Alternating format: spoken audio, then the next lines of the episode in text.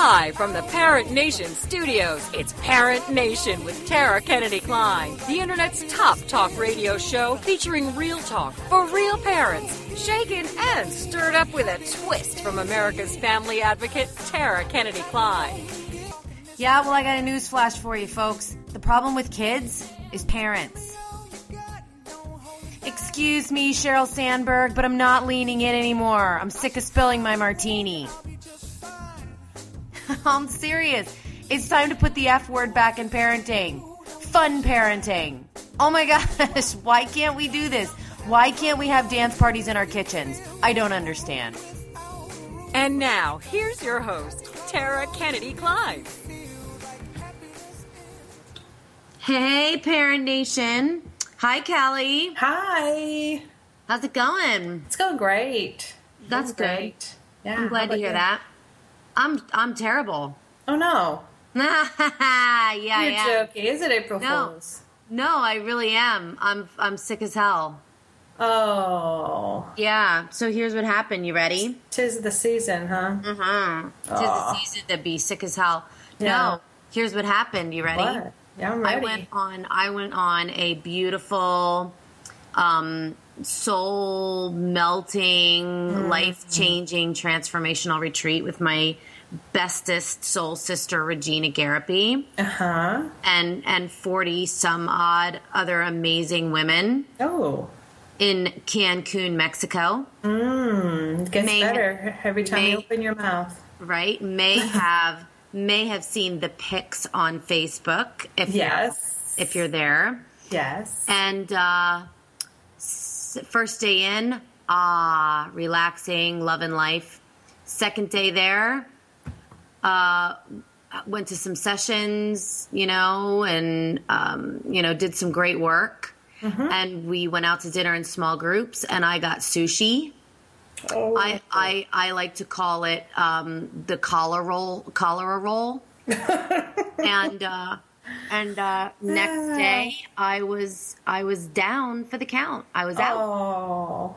Yeah, with uh, and it was bad too. And I've been sick ever since. I got back Sunday, and it was one of those. It was one of those things where like you eat and then you just wait and look for the bathroom. Oh no. Like that's what you do, right? And uh, so on the last leg of the flight home, I'm like, you know what? I have a layover. My flight was pushed back. Um, so I'm just going to grab a little bite to eat, you know, just a Coke and just a little bite to eat just to settle my stomach. And we get on the plane and doesn't the freaking bathroom break? And the pilot comes on and he's like, uh, ladies and gentlemen, the stewardesses have been asked to lock the bathroom for the remainder of the flight. I'm like, oh, somebody's going to be sad about that choice. Oh. Yeah. So I was like, damn it. But I made Oh it. my. made it through. I made it through.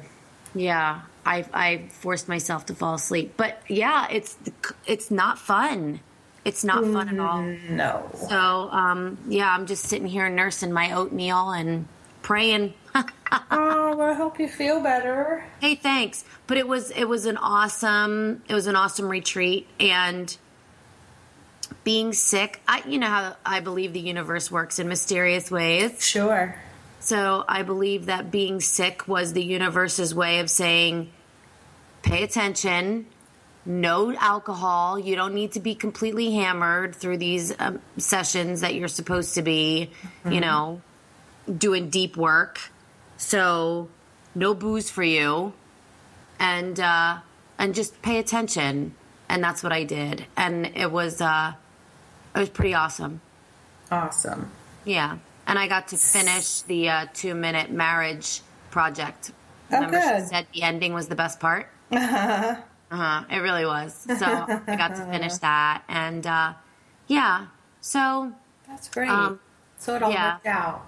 it did all work out. It's still working itself out. It's Believe still working itself out. Yeah, I'm. Uh, Ah. yeah, I'm down about seven pounds now, Oh, but I Oh. feel good. But I feel Well, good, and um, Make sure So- you're taking care. Lots of fluids. Yeah, that's what um, my husband's like. You need to go to the doctor. I'm like, no, I don't. I have Doc on call 24 7. There you go. So, guess what? All you people, it's not just about you not having to be around other people's sick kids. Your sick kids don't have to be around me. There you go. See, your your healthy butt doesn't have to be sitting next to me in the doctor's office. So, That's the uh, lady from the radio. right? yeah, wow, she looks pale, kind of gray. Uh oh, she looks panicky. um. So anyway, so yeah, it was. Um. So basically, according to Doc on Call, um, I cholera is one of those things that basically has to. It, is contagious. Like I have to. I can't prepare meals for my family. I have to like, you know, wash myself constantly, my hands and stuff. You know, Right. and uh, but it it has. You're supposed to eat and drink and flush it out, and then there's levels of severity that would require additional attention. But I'm already beyond those, so I'm I'm oh, I'm getting better, is what I meant to say. Mm-hmm. So yeah, cholera is one of those things that you know. Because here's the thing, Kelly. Everybody makes fun of me because I'm one of those people who doesn't take medicine. Okay. Because I think No like NyQuil, nothing like that. no, I hate that shit. Okay. And yeah, and um, I have a whole theory about medicine. We'll talk about it sometime. All right. But anyway, um, my husband's like, take Imodium, take Imodium. I'm like, no, if you have something nasty in your body, you need to get it out of your body, not hold it there, I agree. right? And so apparently, so do the doctors, Kelly. Oh, good. Yes.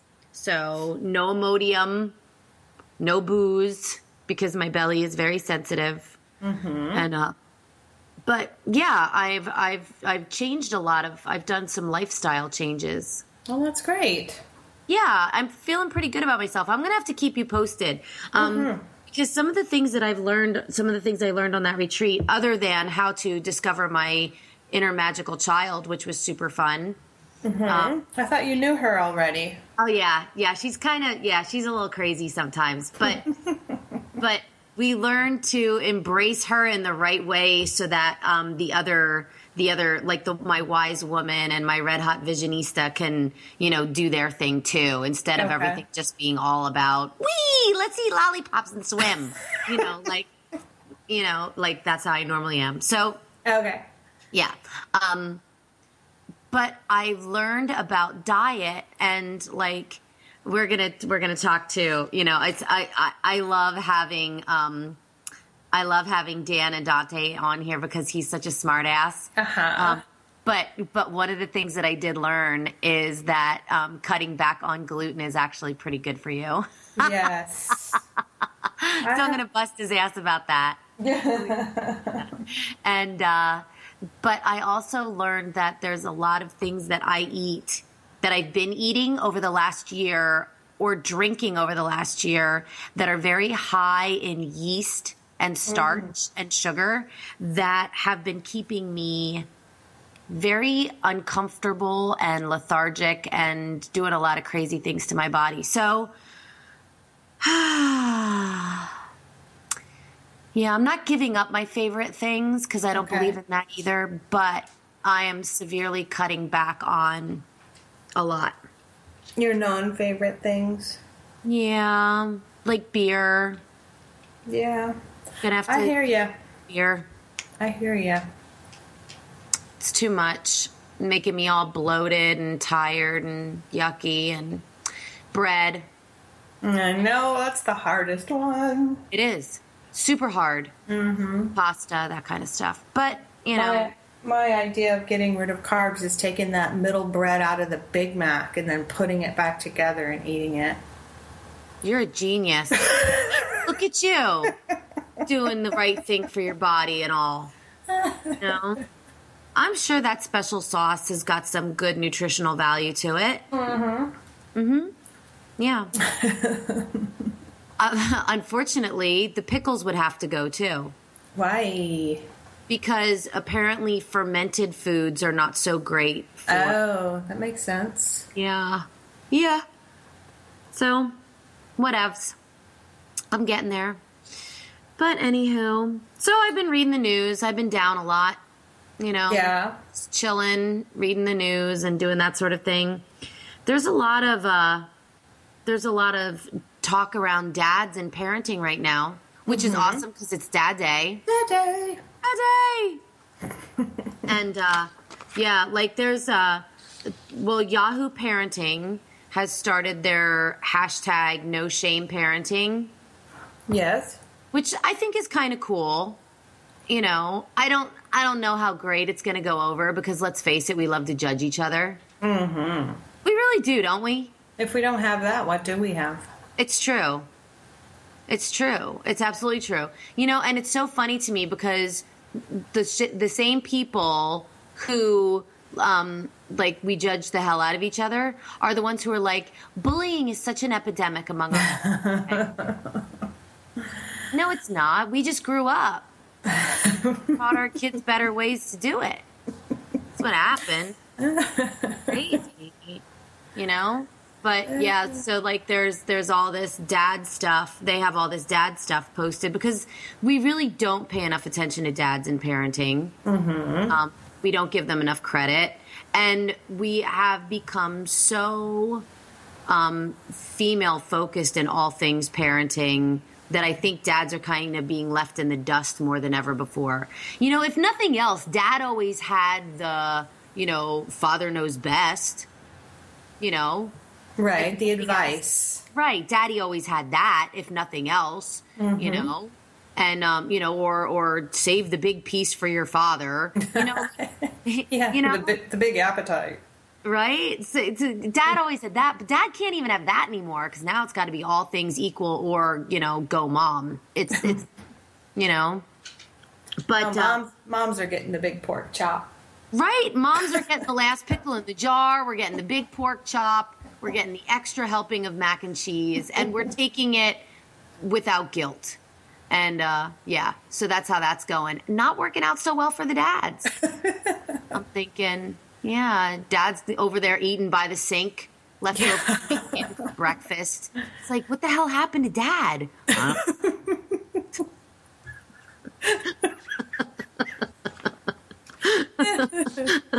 Mom's like, mom's like, get out of my chair, you asshole. Fix me a sandwich. Make me a sandwich. While you're out there by the sink Oh, man. eating that bacon. Um, Wouldn't it be fun to go back to the 50s, the happy days era? oh, that's what this show's all about. Going back to the basics, you know? Right. Where Howard had control. Mm-hmm. You know? But Marion really did. Marion really did, and she did it in such a stealthy ninja like way Yeah. That just let- Howard, the bumbling idiot, actually thought he had control and things were good. Yes. You know, why can't we just go back to that? The kids were happy. They didn't have to like each other. Nobody made Richie and Joanie wear a getting along t shirt when they fought. You know? Right. Things were better back then. Happy days. Right? I think that should be our new song. song. We're doing it. It's the best.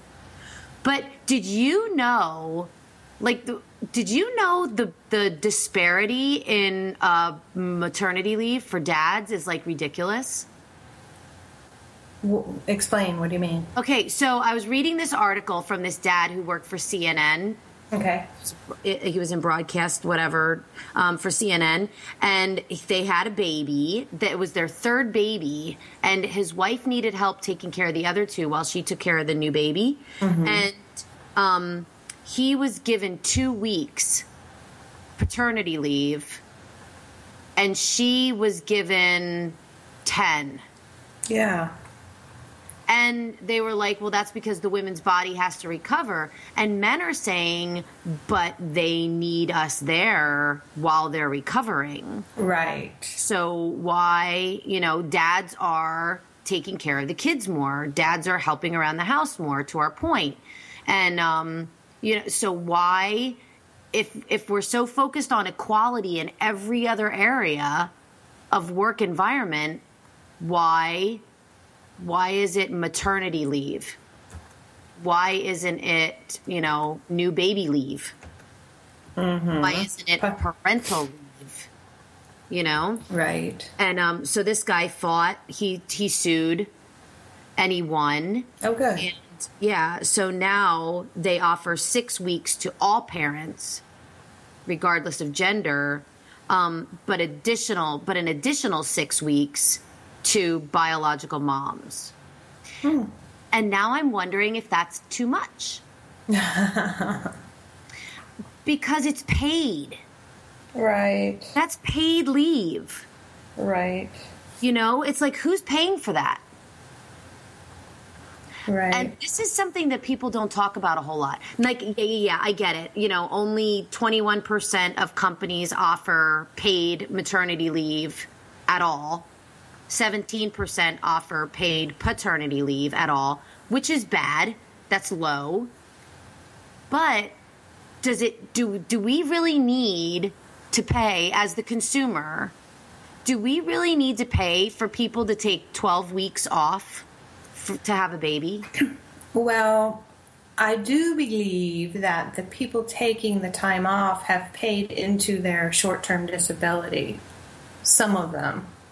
So some of them are paying for their own their own salary. So it's kind of like a disability payment? Yes, you know when I worked at the school, the the teachers that knew they were going to get pregnant and knew they were going to try, they would sign up for short term disability because otherwise they wouldn't get their paid time off, even as a teacher. Wow! So um, they were kind of planning for that. But I worked at one of the biggest employers here in Arizona, and I got eight weeks because I had a C section, but the normal was six. So hmm. if you had a C section, they gave you an extra two. So, what if they offered you an opportunity to telecommute to do your job? Um, I wouldn't be able to do it because I worked worked in the factory. Oh, but, true, factory. But yeah, yeah, but still, but you could work four tens. I did work. I did work four tens at the time, actually. Well, that's kind of cool too. Yeah. Except you're away from your ba- brand new baby for 10 hours. Right. That sucks. Yeah, right. that would suck. So, yeah. yeah, it just depends. But yeah, I see your point too that, you know, the consumers are paying for that. Yeah. Huh. I think, I just think that it's ironic that we, all of the things that we as women fight for against men, so few, you hear so few arguments for men in situations like this and I, I I think that's why we have Dad Day. Right. So, yeah, it's kind of bizarre, and yeah, you, and here's the other thing too. I think that we need to hear from men in uh, Parent Nation more too. I agree. Yeah. So we need to, you guys need to get on Facebook and talk about this stuff. And, you know, like one of the men said, I asked for more leave and they gave it to me. And then when I got back, they withheld work and wound up firing me. And then it was like a form of bullying and harassment because he took the time off that he wanted. So, you know, you can't win.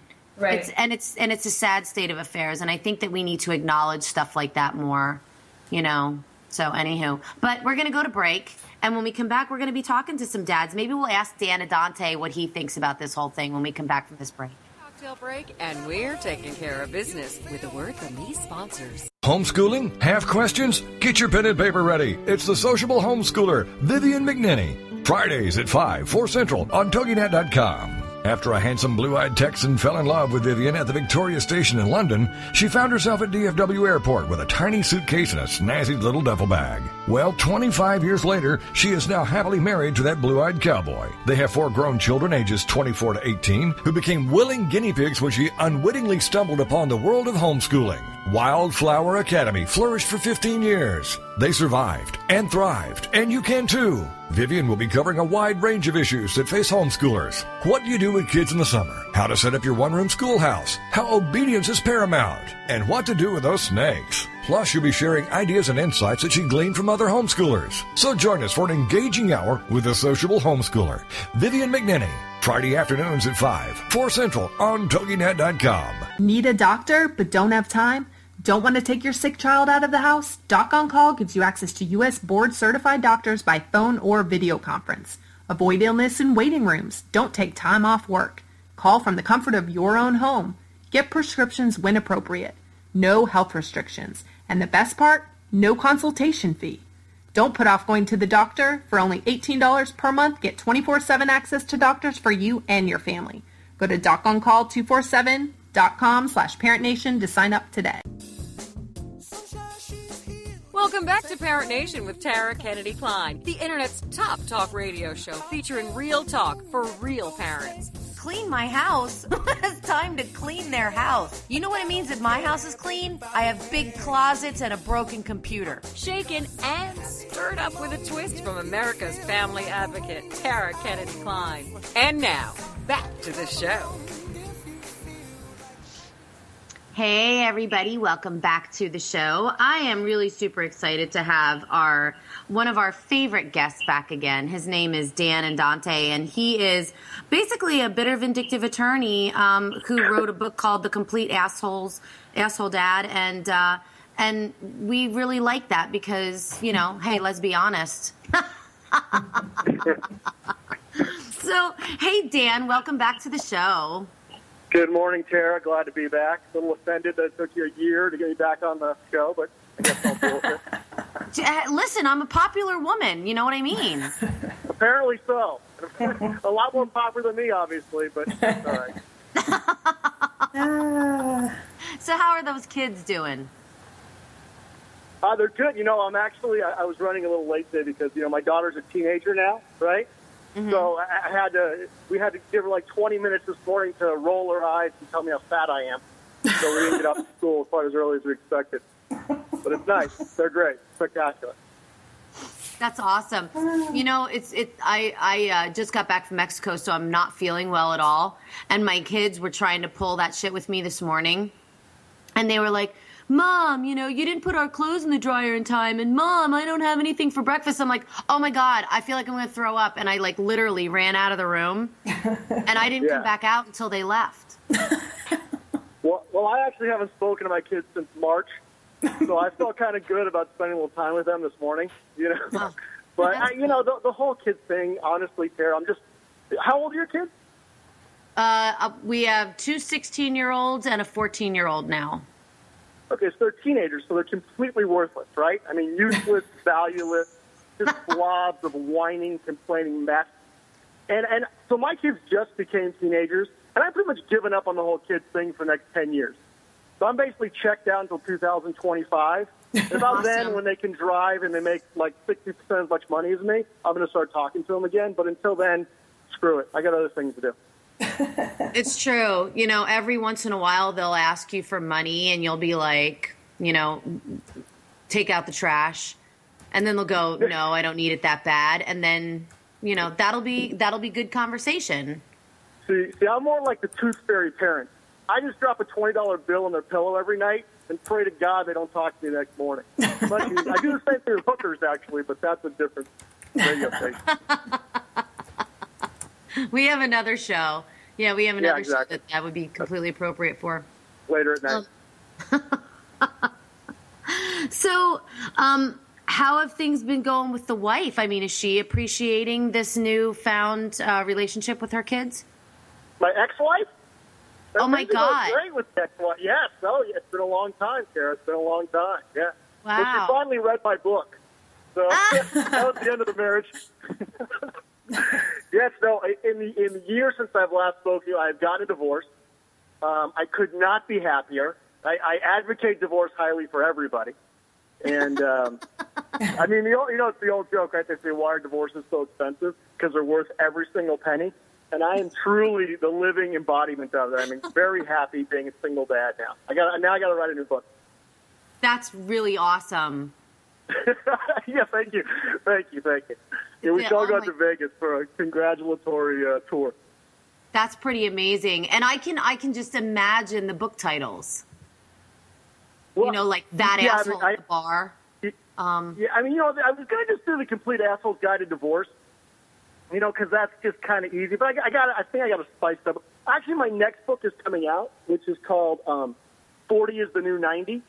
oh, I and like um, that.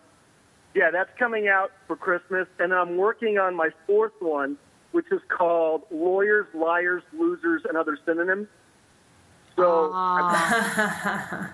yeah, so I've got a pretty full plate, and then uh, so I'll probably get it once I finalize the divorce and I've just got her on auto pay. I think at that point I can start writing the new one. yeah. So then I still have some things I have to work out, I believe. but hey, you're in a perfect position to do it, though, right? Absolutely. Let me tell you something. Bitterness, divorce, misery, pain. This is like my life's blood. It's what makes me get up in the morning, you know? I mean, I mean, usually I get all that stuff from my kids, but at least for the last year, I've spread it around a little bit. So it was a little more of like a palette in my life as opposed to a focus. Wow. It's so amazing to me because the picture that's on your profile is of these adorable little cheeky cherub faced kiddos playing poker with you. And and Yeah, now they're angry, bitter teenagers. It's like, God, how the time flies. Well, that was seven years ago. So a lot of things change, you know, in that time. No, I mean, honestly, I think it's just a teenage thing. I mean, my kids, I, my, first of all, let me say, my kids are fantastic. I mean, I, I joke? I kid, but I've got great kids. And, um, but they're still teenagers, so they're essentially monsters, soulless monsters.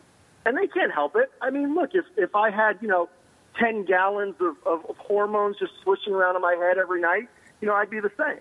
Right. I mean, when I have 10 gallons of tequila in my brain, I'm a little bit screwed up too. So, you know, we all kind of have our phases, and, and you got to expect it when your kids are teenagers that they're going to be miserable and unhappy. And for me, mm-hmm. it's almost genetic for them to be miserable and unhappy. You know, it just proves to me that they're actually my kids. So, you know, you just kind of deal with it. I think, I think, you know, I think we as parents, you know, you have to understand the phases that your kids go through. And up until they're, you know, they're eight or nine, they like you and they want to spend time with you, and they're, you know, human. And then there's 15 years of, you know, misery. And then they start asking you for money until you die. So as long as you're just cool with where you are in the parenting progression, I think everything's okay. No, wait a minute. Your kids aren't going to start asking for money until after their teenage years? Well, I told you about the $20 every night on the pillow, right? Remember that Yeah. part? So, you know, that keeps them mollified. You know, they're like my lawyer. You know, if you just consistently give them money without asking. Oh, it's like a retainer. exactly. Every retainer for being my kids. Yeah, some people call it an allowance, you know. I call it, you know, misery payment. It's okay. I call it the leave me alone retainer. Yeah. Yeah, yeah, bother yeah, yeah, no. True. So, so here's something that's t- that was so totally ironic and funny that it made me think of you, and then I realized that you were my guest today. Um, Yeah. so I I just got back from Mexico, sick as hell. I had the uh, cholera roll at the sushi place, and Yeah. um, Good. yeah, right. It's great. It was awesome. And so this, I, I was surrounded by women who are like all healers in different genres, right? And this one Healers woman- like freaky, psycho, you know. Cleo, yes, like the, psychic awesome type kind. Yes, like that rub. Here's the thing. So, okay, so I'm sick as hell. We're sitting at lunch. I can't believe I'm going to tell this story to 2 million people, but listen, shut up. It's great. So I'm sitting at lunch and my stomach's upset, and this woman gives me peppermint oil. And she goes, rub this on your belly, and it'll make your belly feel better. And I was like, what do I have to lose at this point? Screw it, you know, right? So I go into the bathroom and I put this peppermint oil on my hand and I rub it on my belly and then I grab my toilet paper and I wipe and I'm like, woohoo! So here's here's the thing: wash your hands before you wipe Oh my God. with the peppermint oil. For you, it would be wash your hand before you hold it. Um, it was amazing and traumatic all at the same time. Like Wait, I, did it actually help? So it actually made you feel better? the peppermint oil. I don't know if it was just the the the stinging in my vagina that made me forget about my stomach pain, or uh, like I'm I'm t- I I'm still on I'm on the fence on that one. But this one You know, usually, I got Sarah. Usually, women don't have stinging in their vagina stories till after they've talked to me.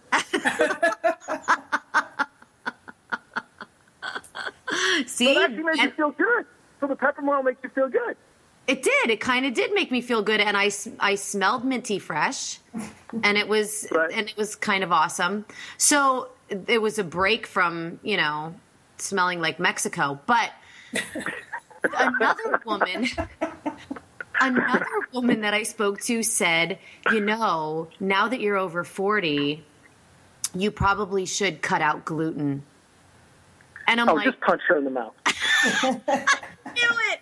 I was like, Dan would lose his mind. you, you know, I got you know, I, I don't, I don't have any rap like that. I had no idea why you guys were calling me, so it wasn't, you know, I didn't have any like monologues ready.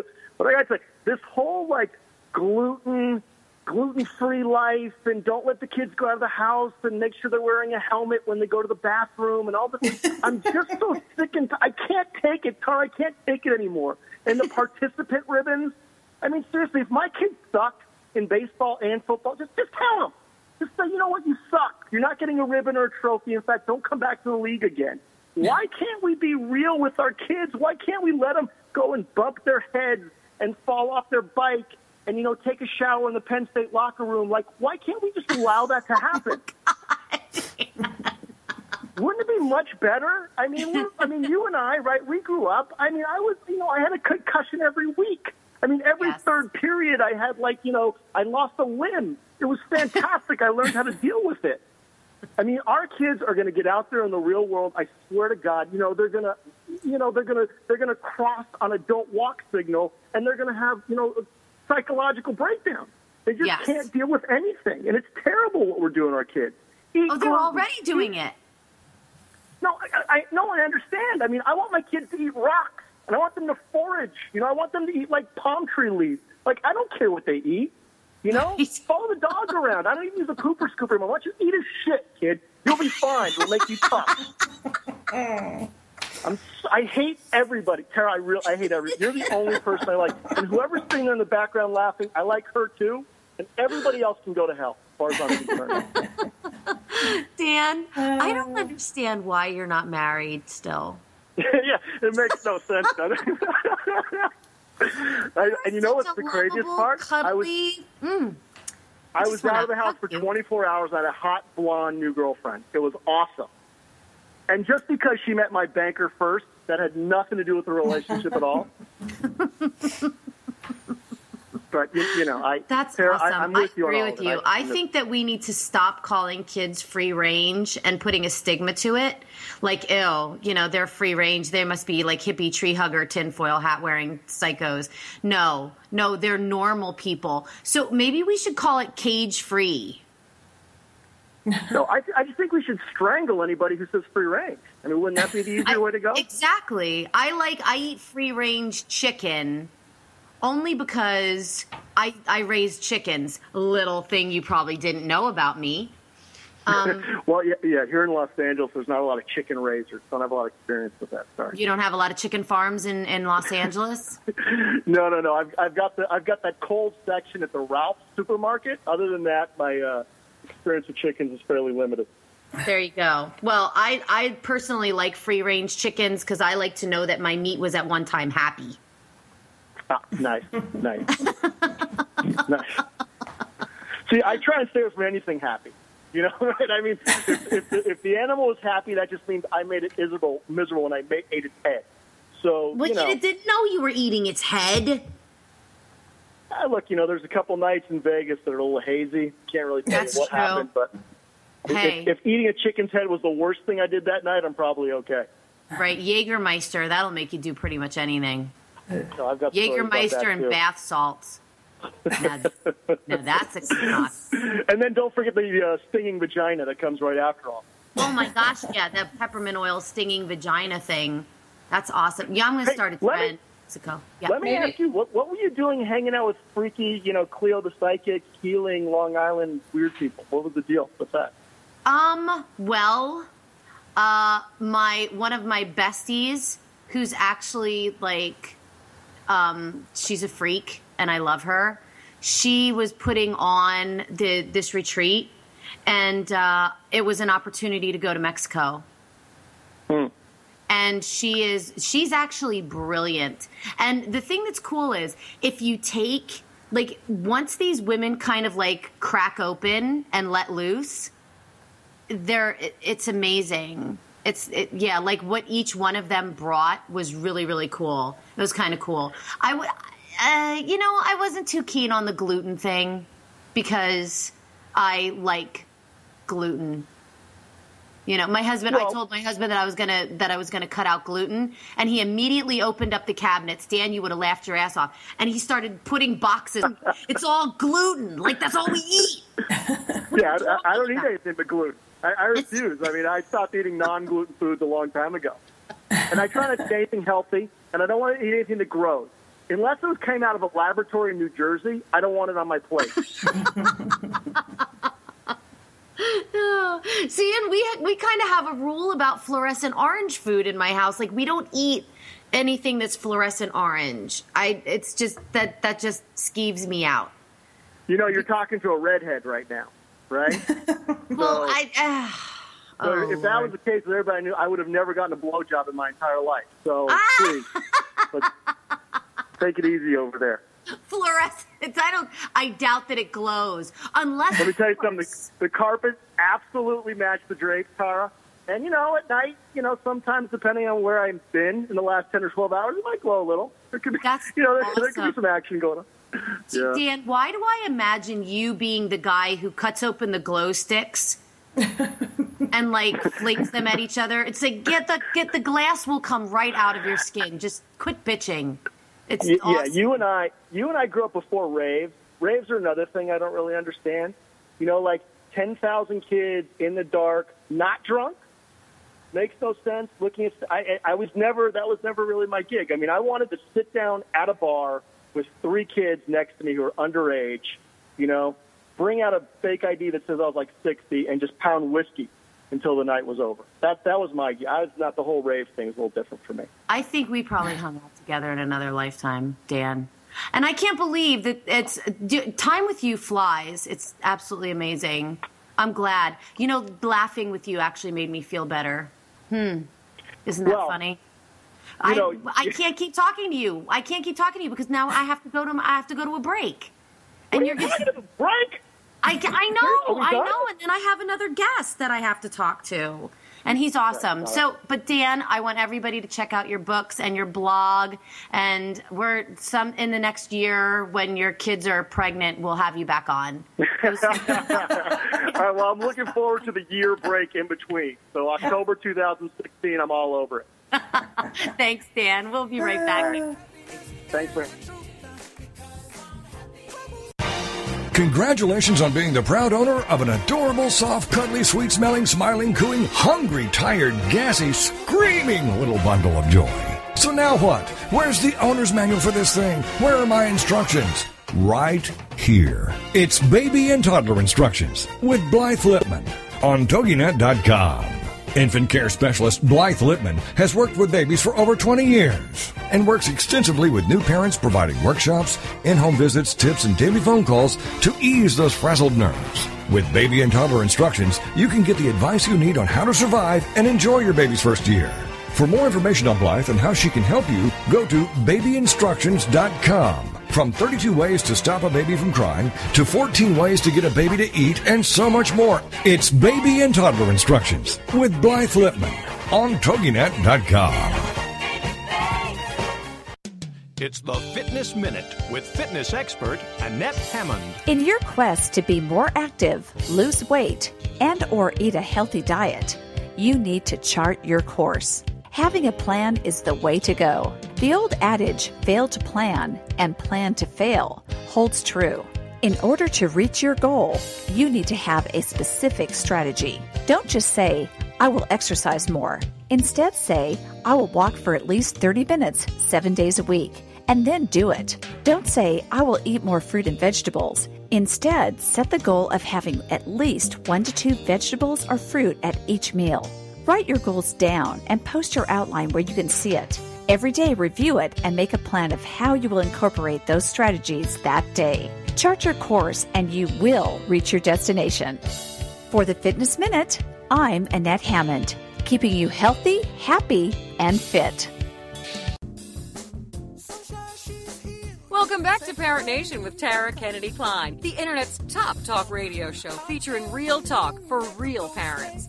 Clean my house. it's time to clean their house. You know what it means if my house is clean? I have big closets and a broken computer. Shaken and stirred up with a twist from America's family advocate, Tara Kennedy Kline. And now, back to the show. Hey, everybody. Welcome back to the show. Oh my God, Kelly, I love having Dan on. He makes me laugh so hard. He's hilarious. Uh, so he's, uh, he's, yeah, he's just awesome. So my next guest is equally as awesome. We had, um, a while ago, we had, um, a, an author on or a, a, creator of a compilation book called Dad's Behaving Dadly. Mm-hmm. And since then, Hogan Hilling. And since then, Hogan has sent the most amazing dads to us for our Dad Day shows. And I just, I'm so thankful. Each one has a story in one of his Dad's Behaving Dadly books and uh, their stories are empowering and funny and sensitive and just like they they just embrace the entire spectrum of of being a fantastic dad. And our next guest is one of those dads. His name is chris sansone and he is a 41 year old uh, husband and father of two boys under the age of three which oh my goodness. And he lives in the san francisco bay area. And he uh, he is one of those dads that is doing the doing it right by balancing work which he's a law enforcement officer, balancing work and family. And uh, he writes uh, a web for a website, his website called The Parental Shift. And uh, so I'm so excited to have him with us. Hey, Chris, how are you? Good, Tara. How are you? Thanks for having me here on Dad Day. Absolutely. Thank you for being here. We uh, we love celebrating dads. So you um, you wrote for Hogan's second book, Dad's Behaving Dadly 2, correct? That's correct. Yeah, uh, his second book came out, 72 More Truths, Tears, and Triumphs of Modern, modern Fatherhood. Wow. So and- it was great. It was a great experience. It was. Uh, I was kind of thankful for the opportunity, and uh, Hogan reached out and said, "Hey, you should submit an article." So thought, okay, and uh, started putting some ideas together and uh, submitted, and was fortunate to not only get uh, a story accepted for inclusion in the book, but a picture of my son and I ended up on the cover, which was kind of fun. Are you serious? That's pretty yeah. amazing. Yeah, it was neat. It was neat. So. Wow, I can. Yeah, I mean, I've been to your site, so that completely makes sense. Um, so did he? Did he get your information from your website, or was your website born of this uh, this uh, relationship with him? No, the website was born a little bit before uh, that. Actually, Hogan reached out via Twitter, of all places, um, and the he said, "Hey, you should submit an article for or a story for our next book." And I, I looked into it and realized, okay, this is not some crazy guy. This is legit, and he actually does exist, and there's books about it. So um, I looked at the submission guidelines and again started to craft a story that I thought would be a good fit for the book. So tell us a little bit about your story. So the the story was uh, it was a moment that uh, I kind of realized how much um, my priorities and my focus had shifted since becoming a dad. Um, my family and I were on our way back from Lake Tahoe. Again, we live in the San Francisco Bay Area, so about a three-hour drive. And at this point, my uh, my youngest was under a year, and my oldest was um, about a year and a half.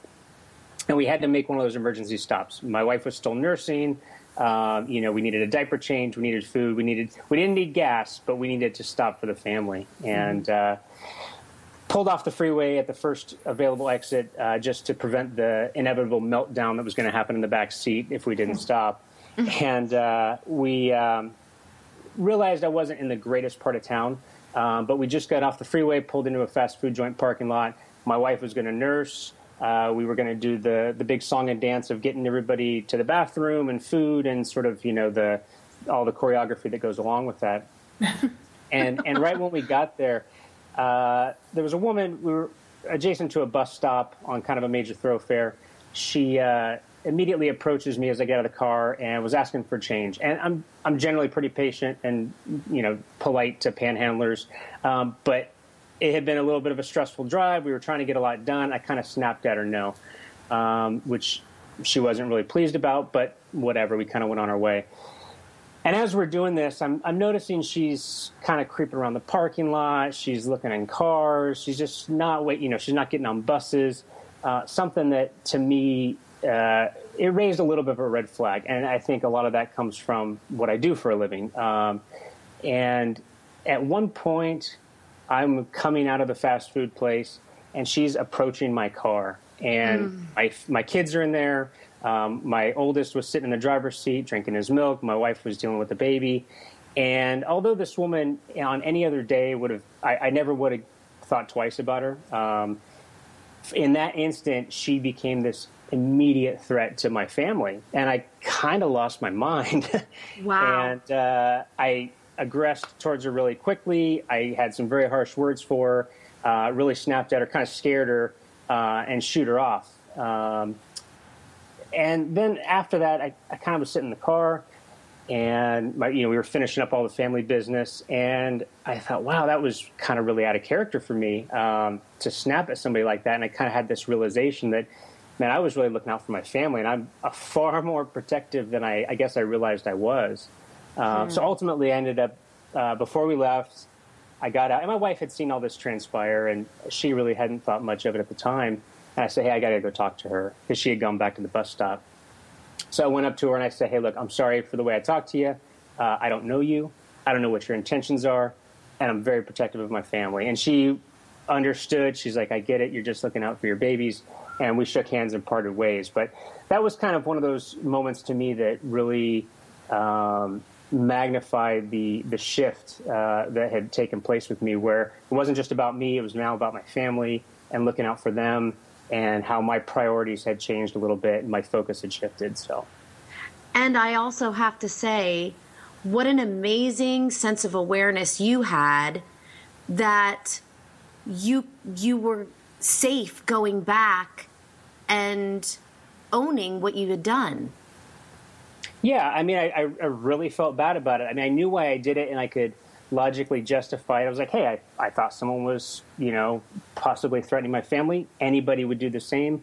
Um, you know, it's not unnatural to be protective of your family, but uh, just for me, it felt a little too much out of character. And uh, I don't know, I just didn't want to leave the, the situation that way. And I'm glad I did. I mean, I, I'm glad I went over there and kind of smoothed it out. And she could have told me, you know, hey, piss off and yelled at me. Wasn't really sure, sure how she was going to react, but uh, that was fine. You know, I wanted to go over there and just uh, set, sort of set the record straight with her that hey, here's why I did what I did. Um, you know, sorry if I, I, startled you, scared you, but uh, you know, this is the reason behind it. Wow, that's pretty amazing. You know, it's so funny, Chris, because I, um, when I was with my family in Mexico a month ago, we were leaving and we were stuck in the airport for two days. Mm-hmm.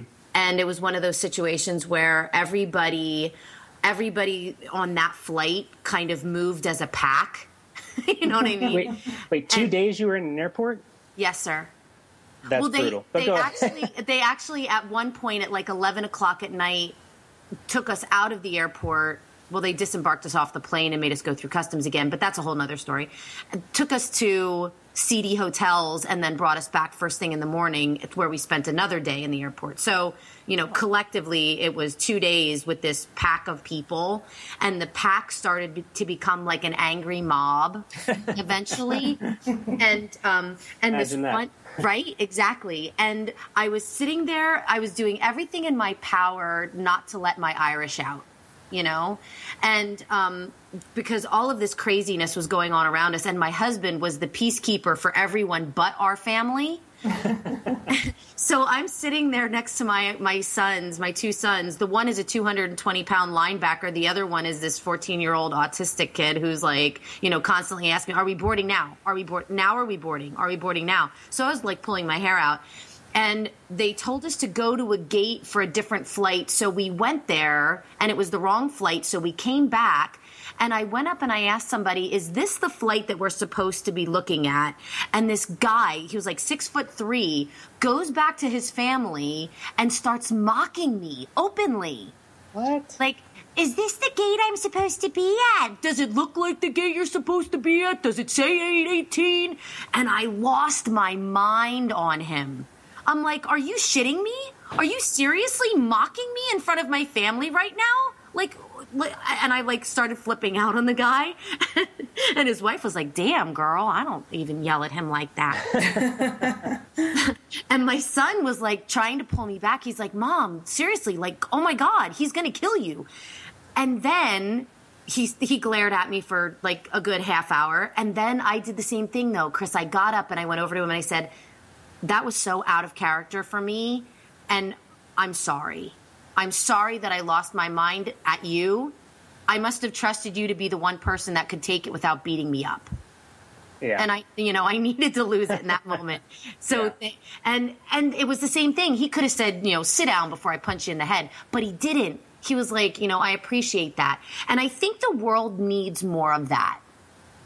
Yeah, it does go a long way. I mean, you're not always going to get the, the warm, fuzzy reception uh, that you know you got, or even that I got. But uh, if nothing else, most people are pretty understanding. And I would imagine, especially in the airport, you've been there for you know three and a half weeks, waiting for your flight to go home. um, you know, everyone's on edge. Everyone knows they're on edge, and sometimes it just takes a little step back and a minute to cool down and say, "Hey, man, I'm sorry." And it, uh, I, I think most people are pretty receptive to that. I think it made a difference for your your panhandler. I think it changed the way she views people, and I think it probably changed the way um, Philly guy ch- views people too. Yeah, yeah, So, definitely. that's and if, pretty if, awesome. If if it doesn't change, you know, it may not change their entire worldview, but at least for that one moment, and you know, they maybe have a, a, a moment where they're looking at things a little bit differently. Yeah, that's pretty cool. So you you didn't even um, back to your to your story. imagine you're the guest. Um, so you didn't even like start having kids until you were much older. Yeah, I didn't start till I was 38, so. Do you think that has uh, something to do with your maturity level?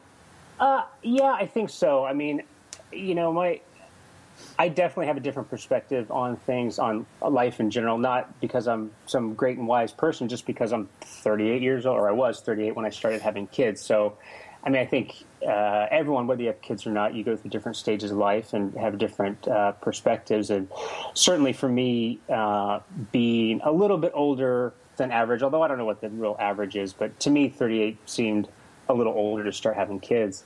Um, I, I'm a fan. I mean, I, I like it. I, I think I got uh, a lot of my youth out of the way and my a lot of my immaturity uh, before I before I started having kids. Um, but I feel like I'm in a good place. I, I like where I'm at, um, being a little bit older with youngsters.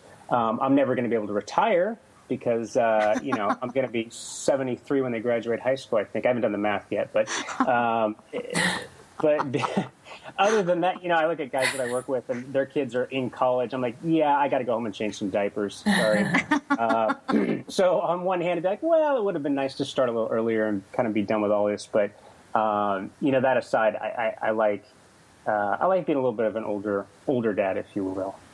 Do you think it helps you to balance things? I, I do. I do. I think just having a little bit of you know perspective on life and work, and uh, you know, I've, been I've been a police officer for 17 years now, so a lot of the the things that are challenges when you're a new police, uh, like you know, a bad shift, bad days off. I've kind of worked past that. I have a little bit of seniority. Um, I can, to an extent, tailor a schedule around um, what works for the family, what works for the home life. Um, so that that's been real helpful, um, and just to have lived a little bit, you know, um, lived a single life for a long time and uh, a no kids life for a long time with uh, my wife. So, kind of feel like it was a natural progression, and we were kind of in a good place to to start bogging ourselves down with small children. Did I say that Yeah. out loud? Sorry. Yeah, no. We say a lot of things out loud on this show. It's awesome. Okay, good, good, Yeah, good. Yeah. you clearly weren't listening to the last segment. Oh, I clearly was, and I have three solid takeaways from your, your the first part of the show. Um, number one, don't eat sushi in Cancun. I think it's, it's huge. Uh, gluten is good. I'm just referring to my notes here, and I, I wasn't sure. Dan, he advocates so we're supposed to put a helmet on our kids when we take them to the bathroom. Is that right? I just Yeah, Did, yeah. I, did I copy that down right? You can actually take the helmet off, and you forgot to don't use peppermint oil before you pee. Yes, yes, that is that is a key. I'm passing that one on to my wife, though. That for me. Uh, you know, didn't quite apply, but I, I definitely have it here in the notes. So. Oh my gosh, that's so funny. So, oh my God, I can't believe, Chris, we only have like two minutes until we have to go, but I want to make sure that everybody in Parent Nation knows how to get a hold of you and, and read about you. So, how do we reach you? Uh, so I'm on Twitter at Parental Shift. Um, I do have uh, the blog, which is theparentalshift.com. Um, I have Facebook page, uh, facebook.com slash the parental shift. And, um, I- you know, I encourage folks, if they're interested, to pick up the Dad's Behaving Dadly 2 book. Excuse me. Um, not just my story, but there are some phenomenal stories in there. Um, very inspiring. Uh, dads really kind of putting themselves out there. Uh, you know, I, when I wrote this, I even hesitated submitting it. You know, it doesn't necessarily put me in the best light. Um, you know, I wasn't real super proud of how I behaved initially. Um, and there's a lot of that in this book. A lot of dads really being honest and kind of putting themselves out there, being a little bit vulnerable. Um, but there's some great takeaways from it and um, some really, really good stories. Um, so I recommend people pick that up. Absolutely. And we can get that on Amazon. Yeah, Amazon, anywhere you get uh, get your books. That's fantastic. Thank you so much, Chris, for being our guest today. And I also want to thank Dan Indante for joining us again. And Parent Nation, join us, join the conversation on Facebook, Parent Nation Radio, or go to my website, tarakennedykline.com. We really want to get to know our listeners. So go to toginet.com, click on the button in the upper right hand corner that says take the listener survey. It's only going to take you three to five minutes, and we would really appreciate hearing from you. Until next time, everybody, keep playing.